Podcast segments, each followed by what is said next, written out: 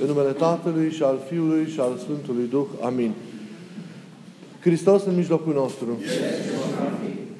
Iubiții noștri în Hristos.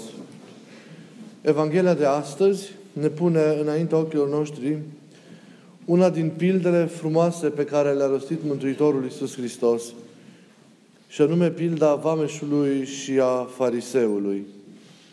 Această pildă este luată din scrierea Sfântului Luca, capitolul 18, versetele de la 10 la 14.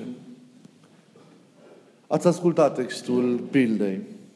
Să reținem pe scurt, dintr-un început, că Mântuitorul a rostit această parabolă, așa cum ne încredințează contextul evanghelic în care ea este cuprinsă, contra unora care credeau despre ei că sunt drepți și disprețuiau pe alții.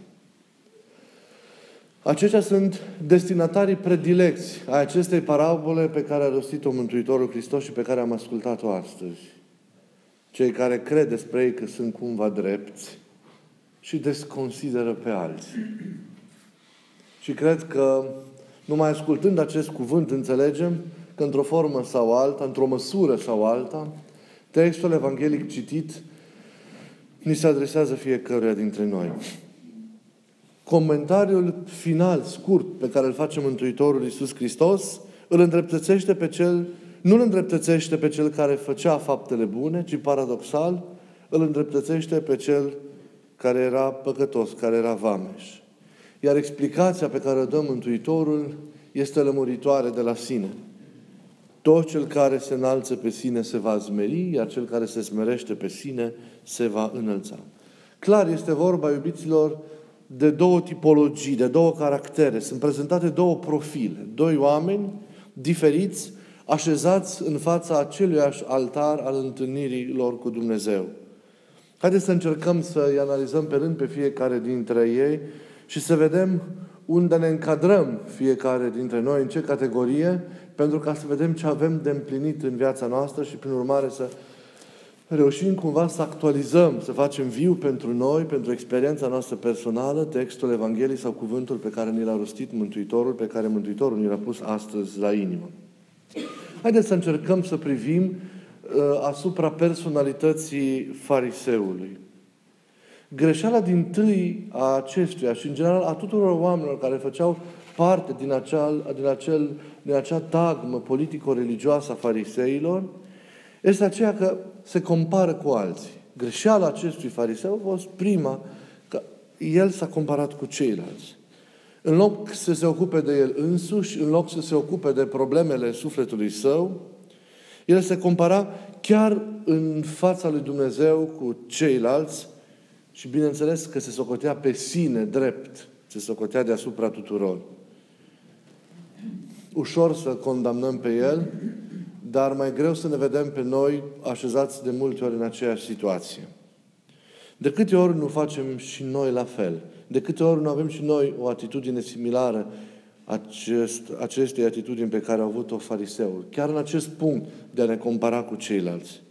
Dacă reușim din mila lui Dumnezeu să împlinim anumite rânduieli în viața duhovnicească și nu numai, să atingem anumite praguri Îndată suntem cuprinși de un sentiment al autosuficienței, al unei mândrii, îndată suntem gâdilați de un orgoliu de multe ori sesizat ca nemăsurat, ne socotim îndată pe noi înșine niște repere, niște jaloane, niște exemple pentru ceilalți oameni. Și de pe vârful treptei pe care stăm, privim pe cei care nu fac ca noi, pe, privim pe cei care nu cunosc așa cum cunoaștem noi, probabil anumite lucruri, anumite rânduieli, și privim, evident, cu o vădită atitudine de, de superbie, cu o vădită atitudine de superioritate. Nu ne îngrijim de noi, ci mereu grija noastră este celălalt. Mereu grija noastră este să ne comparăm cu celălalt. Cum sunt eu față de celălalt?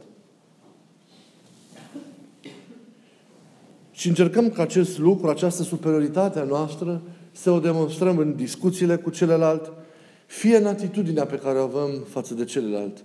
Mereu căutăm să demonstrăm propria noastră superioritate atunci când ne întâlnim cu celălalt.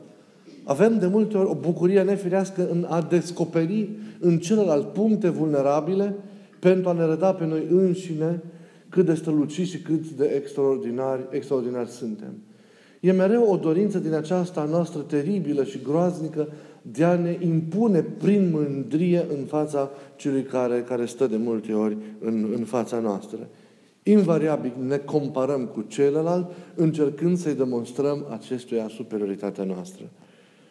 Mai mult decât atât, fariseul din Evanghelia de astăzi face încă o greșeală. Îi judecă pe ceilalți. Începând chiar cu omul care se ruga lângă el, în același timp cu el, cu vameșul. Ba chiar judeca disprețuind. Judeca disprețuind. Apreciindu-se nefiresc pe sine, luându-se pe sine ca model, ca etalon, da? ca unitate de măsură, el judecă pe semenul său. Și știm foarte bine de câte ori și, și noi nu facem, nu facem la fel. De pe tronul dreptății noastre, de pe acel scaun al superiorității pe care noi înșine, prin orgoliu nemăsurat, prin autosuficiență, ne-am lăsat, noi judecăm și condamnăm pe, pe semenii noștri. Și să știți că judecata este o formă de manifestare a, a egoismului, a autosuficienței noastre, a orgoliului nostru, a mândriei, a răutății noastre. Când judeci nu ești merit, când judeci nu ești în Duhul lui Dumnezeu, nu ești în rânduiala lui Dumnezeu, nu ești în ordinea gândirii, în logica gândirii lui Dumnezeu. Când judeci, nu ai felul de a fi al lui Dumnezeu, ci de asemenea celuilalt care din mândrie s-a răzvrătit împotriva lui Dumnezeu. Când judeci, ești plin de răutate. Când judeci, ești plin de, de, de, de indiferență, de atitudine nepotrivită față de semenul tău. Ești plin de mândrie, cum ziceam, ești plin de, de, de egoism. Judecata este de fiecare dată, să nu uităm, o cădere din iubire. O cădere din iubire și împiedică lucrarea profundă a iubirii în relațiile dintre, dintre, dintre noi. Judecata nu este a noastră, nu ni s-a dat nouă. Al nostru nu este a judeca. Putem doar să ne judecăm pe noi înșine.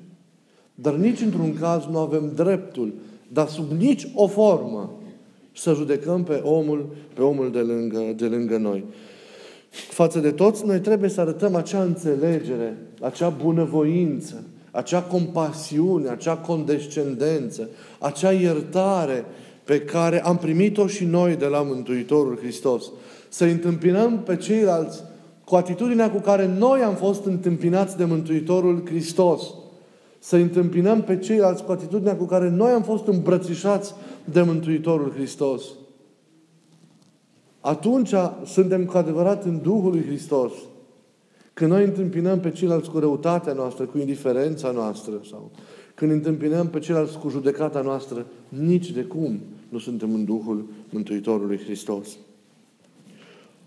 În altă ordine de idei, orgoliul nemăsurat al fariseului provenia, ca să ajungem la o altă problemă a lui, dar și a noastră, din convingerea că e bine plăcut lui Dumnezeu pentru că împlinea cu minuțiozitate, cu multă rigurozitate, prescripțiile cerute de lege. Ați văzut să și recomanda în fața lui Dumnezeu cu aceste lucruri ca și când Dumnezeu n-ar ști despre împlinirea lor.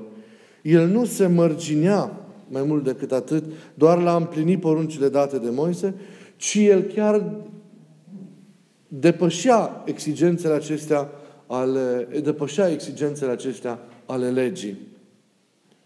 Postea de două ori pe săptămână, deși legea prevedea o singură dată postirea în ziua ispășirii, legea lui Moise. În același timp, da, nici zeciuiala din câștig nu era obligatorie, nu era prevăzută de, de, de lege. Fariseul descris de Isus făcea exces de zel în modul cum aplica legea. Era un exces de zel în modul în care el aplica legea. Și se credea prin această aplicare minuțioasă a legii, se credea drept înaintea lui Dumnezeu. El, fără să-și dea seama, nu era, fără să-și dea seama, nu era doar orgolios, ci era și formal. Înțelegea într-un chip formal, exterior, relația cu Dumnezeu. El nu a surprins deloc viul relației cu Dumnezeu, inima relației cu, cu, cu Dumnezeu. A rămas la suprafață, a rămas la un grad de, de, de, de groaznică superficialitate în relația cu Dumnezeu. Și de acest formalism și de această superficialitate, să știți că adesea, din nefericire, suntem bântuiți și noi. Pentru că noi credem că viața noastră duhovnicească înseamnă doar a împlini într-o formă sau alta, da, în chip formal exterior, anumite rânduieli, anumite practici religioase și pierdem din vedere Duhul și inima în ceea ce înseamnă trăirea, trăirea în, în Dumnezeu. El greșea când își închipuia că împlinirea formală a unor porunci îi dădea dreptul să se socotească mai bun, mai drept decât ceilalți oameni. Dacă ne mândrim cu fapta noastră bună și dacă o împlinim formal, fapta noastră nu mai este faptă bună, se pierde, degeaba e faptă bună. Deci când te mândrești cu fapta ta bună, pe care o faci fie ca fapta nevoinței tale, ca o stenală de a împlini legea lui Dumnezeu, sau ca faptă îndreptată înspre aproapele tău, dacă te mândrești, dacă te recomanzi cu ea, da? sau dacă o împlinești în chip formal, da? ea nu mai este faptă bună. Nu atât împlinirea în sine a unui act e importantă și aș vrea ca acest lucru să-l reținem cu toții. Nu atât împlinirea formală a unui act, a unei rânduieli este importantă, ci inima cu care, cu care o faci. Nu e, atât, nu e atât de importantă impunerea și ținerea unor rânduieli duhovnicești extraordinar de stricte, dacă Duhul se pierde, dacă nu noi desizăm realitățile care sunt mai profunde. Da? Nu e importantă împlinirea unor gesturi exterioare față de oameni dacă inima noastră este departe de ceea ce înseamnă respectul și dragostea și asumarea față de oameni și de situațiile lor de viață. Dacă faptele, nu vor fi fă, dacă faptele noastre vor fi făcute formal și mai mult decât atât, dacă noi ne lăudăm cu aceste fapte pe care le facem și suntem cuprinși atunci când le săvârșim de, de un ispititor orgoliu, că nu suntem ca ceilalți, că suntem altfel, că suntem superiori celor, celorlalți oameni, atunci să știți că n-am câștigat nimic. Din nefericire suntem de atâtea ori victimele acestui orgoliu și de atâtea ori împlinim formal lucrurile, adesea cu un zel exagerat. Văd oameni care se nevoiesc, care se luptă, dar sunt cuprinși de răutate și plini de judecată la adresa oamenilor de lângă ei. Și privirea lor și chipul lor strădează această răutate și această judecată cu care se apropie de, se apropie de semeni. Oare ăsta este efectul rugăciunii și a nevoinței? Oare nu este o înșelare în toată nevoința lor pe care o împlinesc câtă vreme? Nevoința lor și ostenarea lor nu conduce la schimbarea inimii, la schimbarea modului de a fi, de a gândi, dacă oamenii respectivi nu dobândesc cugetul lui Hristos și nu sunt ca și Hristos și se întăresc într-o nefirească răutate și atitudine ostilă și neînțelegătoare față de rănile, oricât de grave ar fi ale semenului lor. E nefiresc să vezi un creștin judecând și el să fie unul din aceia care frecventează liturgia, să fie unul din aceia care se roagă, care țin posturi. E nefiresc. E aceeași situație ca a fariseului, trăită în condițiile noastre de astăzi, în condițiile creștine de astăzi. Dacă toate aceste rânduieli, repet, pe care le împlinim și, în general, toate faptele noastre, n-au creat în sufletul nostru o, o disponibilitate, să zicem așa, deosebită de smerenie, de dragoste, de compasiune, de iertare pentru aproapele nostru, să știți că nu am realizat mai nimic. Dacă inima cu care le împlinim nu se înnoiește, dacă inima cu care le împlinim aceste fapte, îndreptate spre Dumnezeu sau spre semeni, nu se convertește, nu se preschimbă, nu se sfințește, să știți că nu am realizat nimic dacă ea rămâne aceeași. E prea multă mândrie adeseori, e prea mult orgoliu, e prea mult formalism, nu numai în viața noastră duhovnicească, ci și în viața noastră de zi cu zi, în relațiile dintre, dintre noi. Dumnezeu vrea de la noi o inimă bună. Dumnezeu vrea de la noi o inimă nouă. Dumnezeu vrea de la fiecare dintre noi schimbarea vieții, schimbarea propriului nostru mod de a gândi, a propriului nostru mod de a simți, de a fi. El vrea să avem o inimă ca a Lui. El vrea o inimă în care locuiește El și căreia să împrumute felul dumnezeiesc de a simți. El vrea să facă din noi o făptură asemenea propriei sale ființe. El vrea ca întru toate să ne facă asemenea Lui.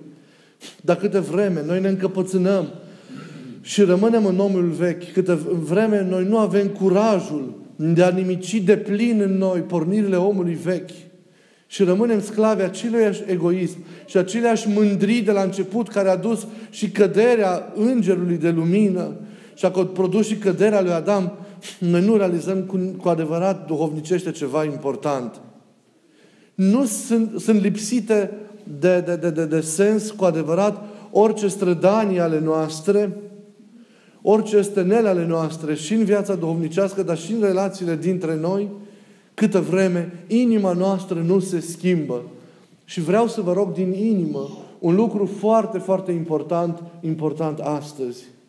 Haideți să încercăm să evităm orice formă de manifestare a formalismului în, vieț- în viața noastră. Hai să împiedicăm orice formă de manifestare a orgoliului în, în, în viața noastră. Să, să nu îngăduim mândriei să se manifeste în viața, în viața noastră sub nicio formă.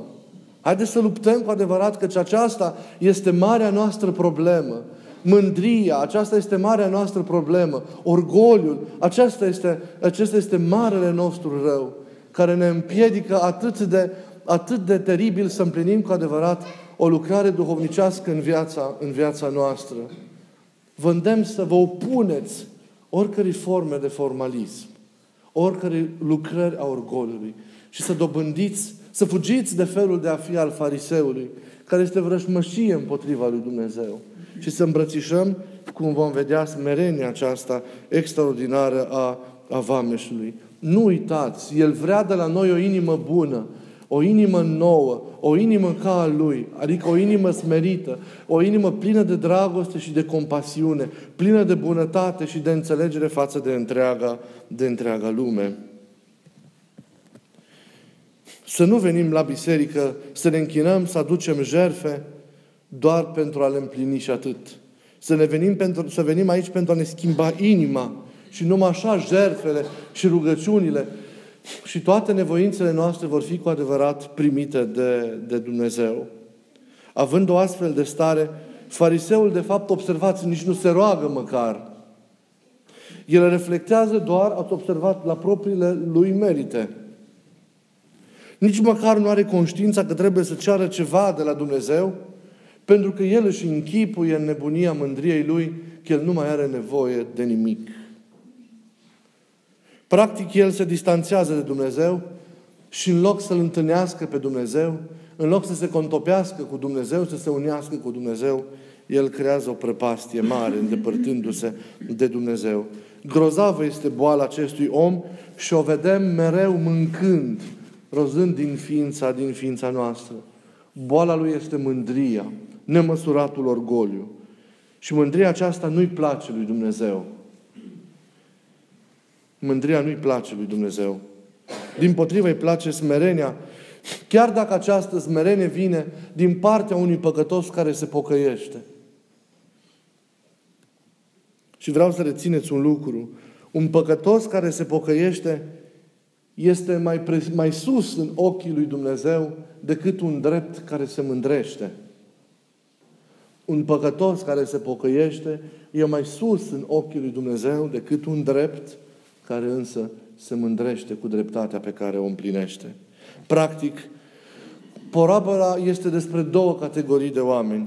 Despre cei care se încadrează în această tipologie a dreptului mândru și despre cei care se încadrează în tipologia păcătosului smerit. Depinde de fiecare de noi în ce categorie ne aflăm. Ne încadrăm în categoria, suntem în categoria dreptului mândru sau păcătosului smerit. Acelui care este conștient de neputințele lui, acelui care este conștient de păcatul lui, de faptul că, deși poate să opri din el, nu este vindecat total de el, acelui care este conștient de faptul că fără Dumnezeu el nu împlinește nimic, în categoria celui care este conștient că tot ceea ce are datorează lui Dumnezeu, se datorează darul lui Dumnezeu înainte de a fi ceva ce, ce, ce provine din propria, propriul său merit. Exemplu, de fapt, pe care ne-l îmbie Evanghelia de astăzi este exemplul acesta al vameșului. El e conștient de păcatele sale. Ați observat? Vameșul nici nu mai îndrăznește să ceară ceva de la, de la Dumnezeu. El e conștient de aceste păcate. E într-o stare adâncă de umilință, cu ochii plecați la pământ, bătându-și pieptul înaintea lui Dumnezeu. Rugăciunea sa nu face decât să cheme, nu face decât să invoce harul lui Dumnezeu. Vameșul este smerit. Și noi suntem chemați să învățăm smerenia. Pentru că smerenia este felul de a fi al lui Dumnezeu. Smerenia e felul de a fi al lui Dumnezeu. Dacă veți vedea în biserică și nu numai, un slujitor al lui Hristos, un discipol al lui Hristos, care este mândru, care judecă pe alții, să nu-l urmați. Pentru că este un discipol fals, este un discipol mincinos. Cel care judecă, cel care nu are iubire, nu e al lui Hristos. Cel care se mândrește, cel care se recomandă pe sine ca etalon, nu este un discipol adevărat al lui Hristos. Cel care nu este smerit, nu este un discipol adevărat al lui Hristos. Și vreau să, să, să, să fim descoperind smerenia, descoperind dragostea față de ceilalți oameni adevărați ai lui Hristos.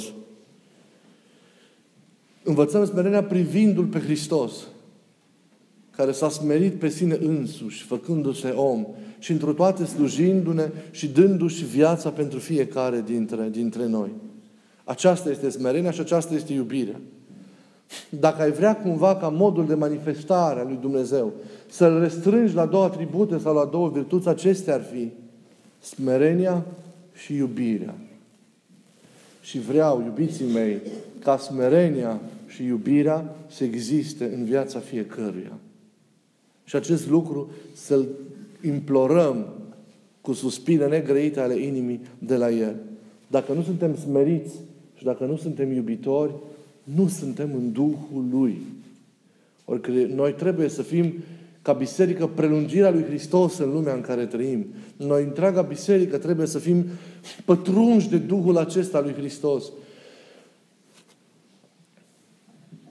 Pătrundere care vine în urma întâlnirii fiecăruia dintre noi în parte și a întregului corp eclezial cu Hristos. Prezent în noi, El ne oferă Duhul Său, felul Său de a fi înnoindu-ne, acceptând noi mai întâi să ne înnoim și să ne sfințim, să ne sfințim viața. Să învățăm smerenia, smerenia gândului, smerenia inimii, smerenia cuvintelor, smerenia purtării. Pentru că din smerenie, să nu uitați, nu poate cădea nimeni niciodată. Și smerenia este o virtute esențială nu numai începutului de viață, ci întregii vieți. Nu uitați, ea trebuie să devină felul nostru de a fi, smerenia. Lipsa smereniei este numită adesea de, de mitropolitul de via mintire Antonie al Ardealului ca o cădere în sus. O cădere în sus. Ea se produce la oamenii care fac fapte bune. Cu cât, zicea mitropolitul, urcă mai sus pe scara faptelor bune astfel de oameni, dar nu păstrează măsura smereniei, măsura discreției, ei de fapt cad. Aceasta este căderea în sus. Adică căderea prin virtutea care este roasă de mândrie. Prin virtutea care este roasă de mândrie, de orgoliu. Mulți dintre noi, atunci când facem o faptă bună, începem să ne pierdem smerenia. Ni se naște gândul, la început imperceptibil, apoi el e din ce în ce mai evident, că noi suntem altfel decât alții. Credem că ceilalți trebuie să se poarte altfel cu noi, să, fie altfel, să fim altfel priviți și respectați, că lumea trebuie să ne cinstească într-un chip, într-un chip deosebit. Ce ne mai tulburăm când ceilalți nu ne apreciază? Ce ne mai tulburăm când ceilalți nu ne recunosc meritele și darurile? când nu remarcă și când, și când ceilalți nu aplaudă ceea ce noi facem. Ce ne mai tulburăm când o anumită virtute sau o anumită lucrare bună pe care am săvârșit-o, dar nu este apreciată? Ce ne mai tulburăm când suntem contrați? Ce ne mai tulburăm când, când suntem judecați? Ce ne mai tulburăm când suntem contestați de, de, de oamenii de lângă noi? Cât de bine le știm noi pe toate. O, cum nu avem noi răspunsuri la toate problemele și la toate provocările care există. Noi le avem pe toate. Noi le știm pe toate. Căutăm să câștigăm de multe ori respectul celorlalți impunându-ne prin atitudine și cuvânt, o impunere prin mândrie. Cât de ușor uităm păcatele care poate până mai le făceam și cât de les ne, ne, ne, ne erijăm iarăși în modele și judecători ai, ai altora. Cât de greu împlinim ascultarea în viața noastră. Cât de greu renunțăm la voia noastră pentru a face tot mai profund loc voii lui Dumnezeu. Ei, când încă simțim lucrurile acestea, încă suntem atinși de mândrie, de, de acel orgoliu. Ei, să luptăm împotriva lui fără de milă. Să ne dăm pe noi la o parte din noi înșine pentru a face loc tot mai profund lui Dumnezeu în viața, în viața noastră. Și să îmbrățișăm cu adevărat smerenia, smerenia care ne face pe toți cu adevărat, cu adevărat vii. Smerenia să devină și felul nostru de a fi, așa cum este felul de a fi al lui, al lui Dumnezeu. Și dacă îmi doresc cu adevărat ceva de la noi astăzi, este să deprindem fiecare felul de a fi al lui Dumnezeu. Să avem purtarea lui Dumnezeu. Să avem atitudinea lui Dumnezeu în toate. Și dacă am rezuma felul de a fi, repet, al lui Dumnezeu la două virtuți, și pe acestea vă îndemn să nu le uitați, ele ar rămâne acestea. Smerenia și dragostea. Câtă vreme suntem smeriți și avem iubire față de toți oamenii, suntem în Duhul lui Dumnezeu. Fiecare să se contemple în lumina acestei lecturi evanghelice citite astăzi pe sine și să împlinească în viața sa ceea ce trebuie împlinit pentru a fi și pentru a trăi în Duhul lui Dumnezeu. Să rugăm pe El să ne ierte păcatele și hrăniți de cuvântul Său să ne dea puterea de a aduce împreună jertfa pentru mântuirea noastră pe Sfântul Altar. Să ne rugăm ca darurile de pâine și vin ce vor fi așezate pe masa altarului să devină și astăzi trupul și sângele lui Hristos, să ne rugăm să-L primim cu vrenicie și astăzi pe Hristos în mijlocul nostru și noi și să facem și din această liturghie un nou început pentru, pentru viața noastră. Această întâlnire cu El să ne împrumute din felul Său de a fi. Dumnezeu să ne ajute și să ne unim inimile în rugăciune, așteptându-L și bucurându-ne și astăzi de Domnul. Amin.